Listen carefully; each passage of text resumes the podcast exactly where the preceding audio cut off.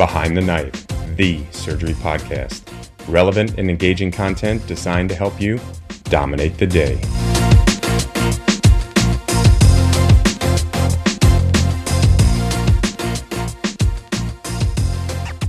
Hey, Behind the Knife listeners, the weather's getting warmer, the days are getting longer, and that can only mean one thing. It's time for new interns to hit the hospital. Don't worry though, we've got your back. I'm Nina Clark. And I'm Shanaz Hossain, and this series will give you some practical tips and tricks for dominating your intern year.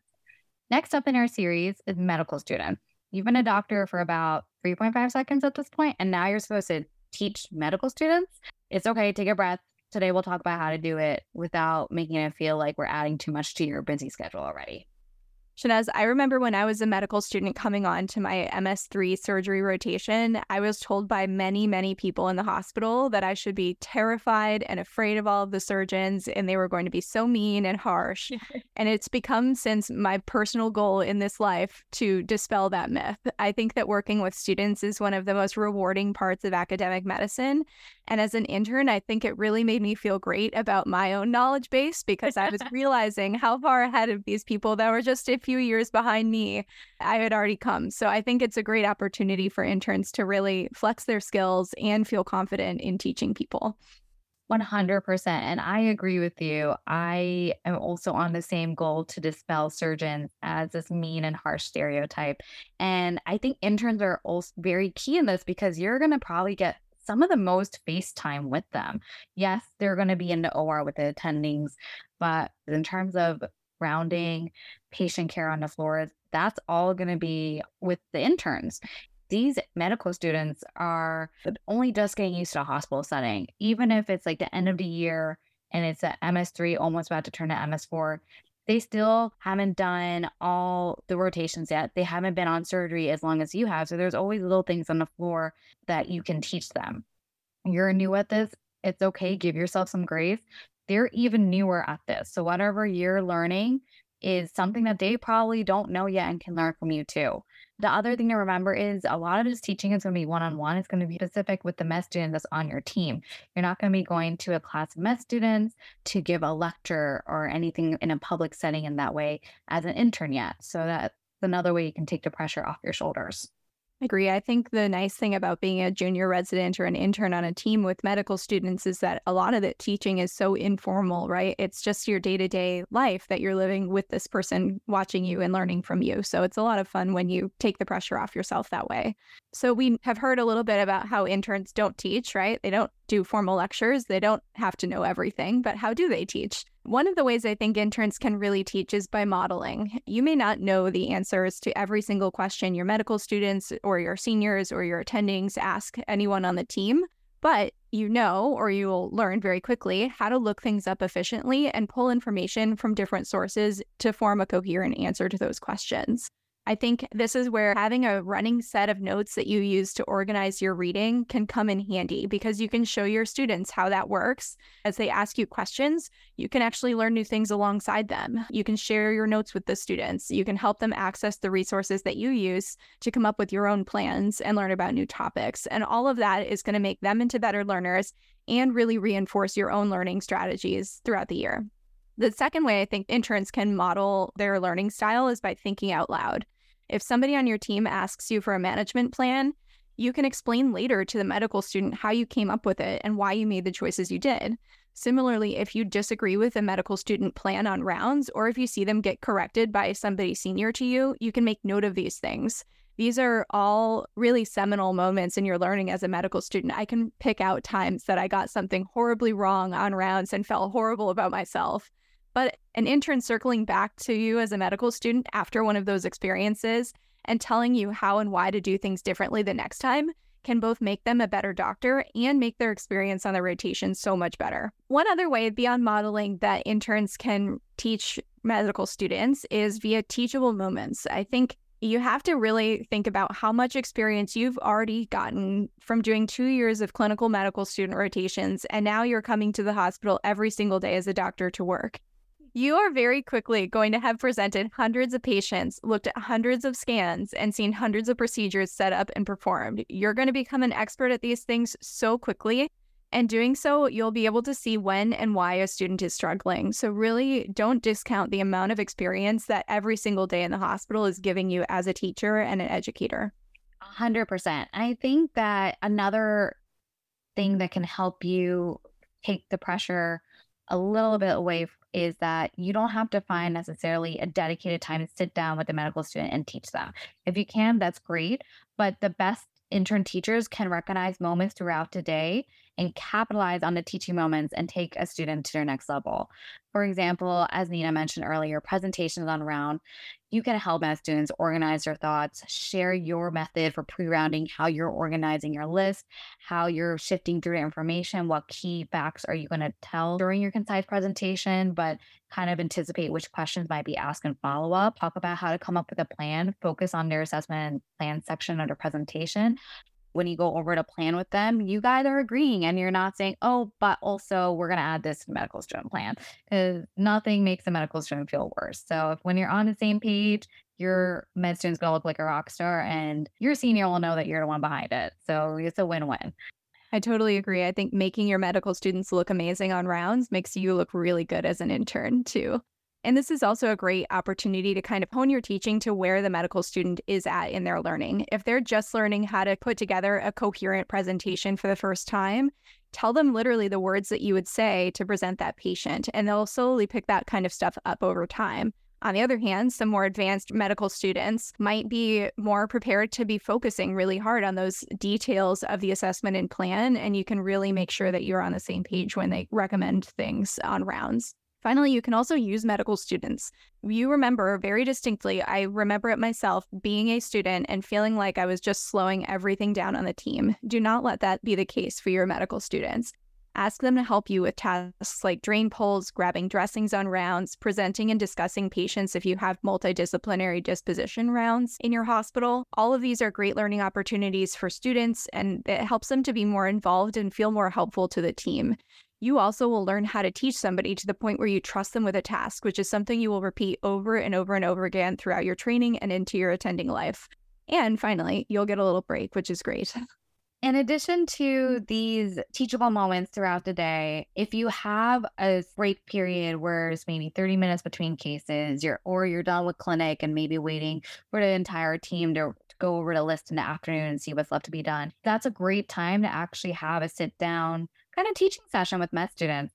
And I would say the best way to go about these is have a few really well thought out high yield topics that you feel comfortable talking about in your back pocket so you can pull them out. For example, one of my go to lectures with med students is the spectrum of benign biliary disease. This is really high yield information. You know, they're going to see it on their self exam and especially if they're on very subspecialized services, for example, at our hospitals, sometimes our med student won't really even see maybe a bread and butter chole case if they're not necessarily on HPB or one of our community hospitals. So this way you can ensure that they get a little bit of clinical information about how to manage these different type of pathologies for them. So, Shanaz, these are great tips in general for getting students through their surgical rotations. But what do you do with those students who really don't want to do surgery? That's really a key question because I feel mm-hmm. like, especially if you have med medicine or dreading going on to surgery, it almost feels like pulling teeth sometimes when you're trying to get them involved. And that's not what we want the rotation to be. The one thing I tell all of my medical students is that I really don't care what specialty you want to go to. Even if you're not going to go into surgery, you're probably going to come across a post surgical patient at one point or another. So at the end of the day, it doesn't matter if you're not going into surgery. It's always really helpful to kind of know in your back pocket what's going on in these surgical patients. So it's maybe not a black box when you see them as an intern in your field of choice later. So that's kind of the little spiel I give to any medical student that comes on the service. And that way I can also maybe give them a little bit motivation to be interested in our cases, want to see the patients. And then another thing I remind them is like, this is the only time you'll get to go into an OR if you're not interested in surgery. So maximize the amount of time that you have with that opportunity because no other time will you get to go and watch these really cool surgeries being done. I, you know, go into every rotation with every new medical student. If they're not going to be a surgeon at the end of that rotation, I want them at least to, you know, maybe question their decision to go into something else. so I try to be very convincing I think in general, for students who know that they don't want to do something surgical for their long term career, you can still teach really important lessons to them on their month or so that you might work with them. Um, these fall into, in my mind, two big buckets. One is the universal lessons that we can teach as, as physicians, and the second is real crossover events that happen between their chosen specialty and ours. In terms of those universal lessons, really, surgeons are great medicine doctors. Uh, we do a ton of medicine, we do a ton of radiology look at those things together, think about patient management, look at scans together, triage pages, talk through perioperative management of chronic conditions.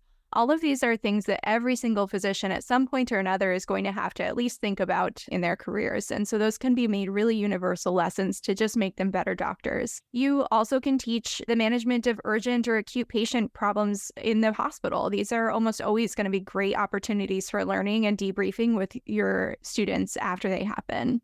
And finally, pager management, organization, and efficiency are going to help them no matter what they end up going into. And teaching and encouraging the students to think out loud is going to make them stronger on every single future rotation that they go on to.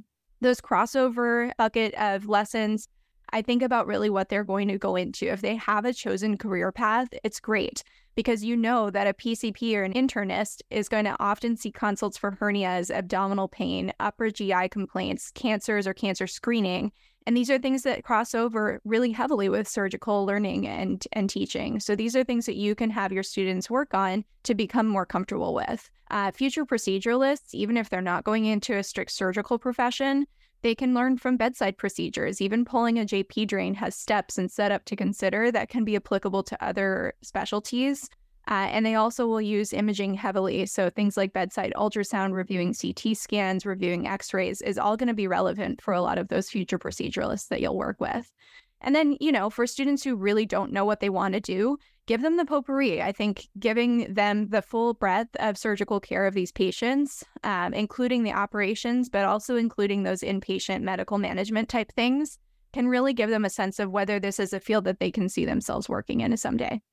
In addition to teaching on the floors, you'll be able to teach these students in the ORs. And I think once you become more comfortable doing different parts of surgery, like opening and closing throughout the year, you'll be able to talk a little bit more about how to do the steps of these skills. And then later on, they can walk them through simple operative skills as well. But as mm-hmm. you are teaching these medical students, remember it's it's their first time. Think back to your first time. And I bet there's a lot of things that you do without even thinking that you might have to explicitly explain to them to get them to the next level in terms of closing or holding the scalpel, holding the needle holder, etc. If you don't know why they're struggling, do it yourself in slow motion after watching them, or do the motion with them if you're teaching them how to t- throw a knot, and then see what step your hand motion or you're doing differently than they are. And that can often elucidate kind of where the error is outside of those technical skills, review the cases with the students afterwards, talk about what steps were done, if they had any questions on why anything was done this particular way, make sure they understood anatomy, and answer whatever questions they have left after end of the case. And then again, kind of what we were talking about earlier, just as you keep suture on yourself to kind of practice your throws, or you have a needle driver on hand to practice handling instruments, do the same with them if uh, it's a little bit of a downtime or you're waiting around an OR for the patient to come to the room, throw some knots then with them, hold some instruments, talk about how to do some basic one on one surgical skills, and you'll really help them out in the OR. Yeah, I can't emphasize that enough. If your student can throw a great knot in the operating room, it only makes you look better as their resident.